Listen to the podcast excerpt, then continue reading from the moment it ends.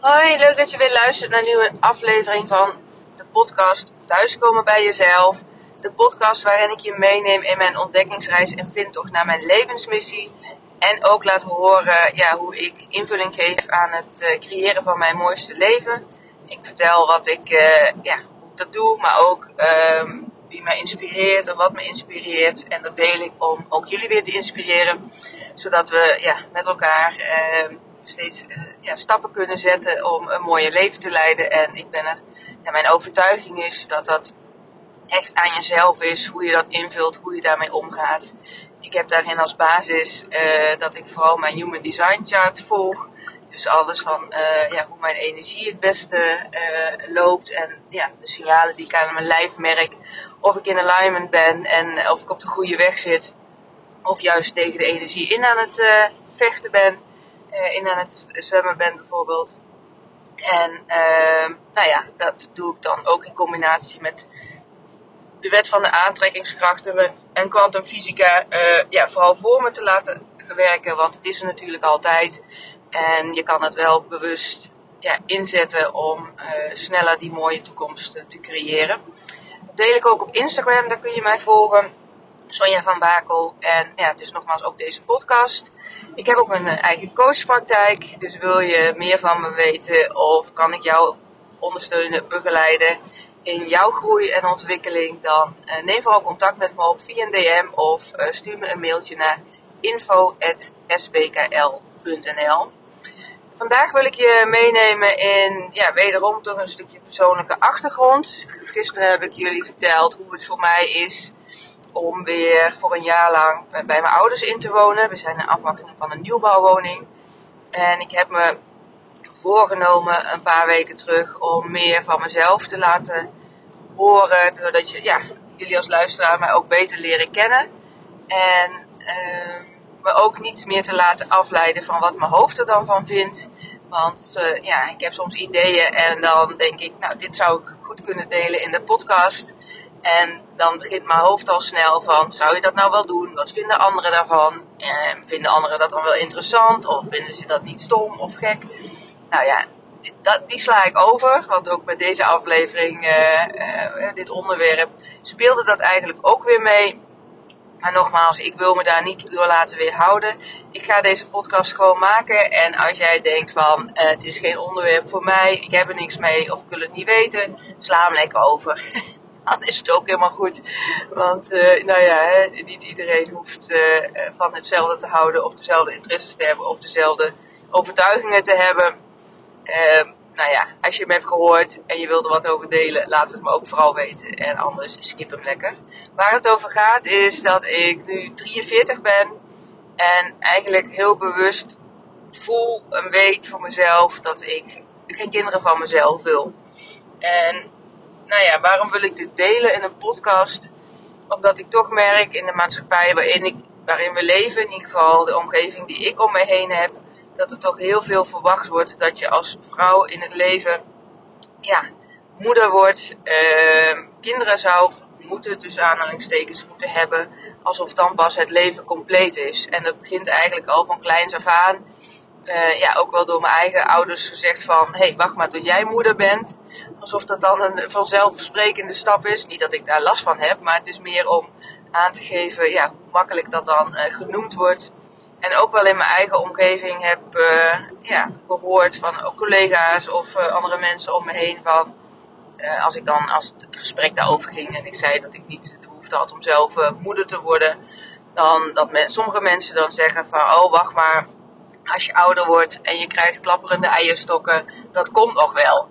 En dan dacht ik altijd, dat komt nog wel. Het kan toch ook gewoon zo zijn dat ik daar helemaal ja, niet, geen behoefte aan heb. En uh, uh, ja, niet de, uh, de wens heb, de behoefte heb om, moeder te worden. Nu eh, moet ik wel zeggen, mijn man George die heeft twee zoons van nu 21 en 18. En ehm, ja, ik vind het heerlijk om samen leuke dingen met ze te doen. En ik zeg altijd, we hebben de lusten en de gedeelde lasten. Want uh, hun moeder is ook nog in, uh, in beeld. En uh, ze zijn op ja, latere leeftijd in mijn leven gekomen. Dus ik heb nooit de gebroken nachten gehad van kinderen, baby's of nou ja, mijn werk moeten neerleggen als ze ziek waren. Want dat is dus een van de dingen waarom ik ja, onder andere voor mezelf geen, geen kinderen wil. Omdat ik die verantwoordelijkheid om 24 uur per dag beschikbaar te zijn. En uh, nou ja, ook de opvoeding en uh, nou, alles wat je een kind mee wil geven. Ja, nogmaals vind ik een hele verantwoordelijkheid.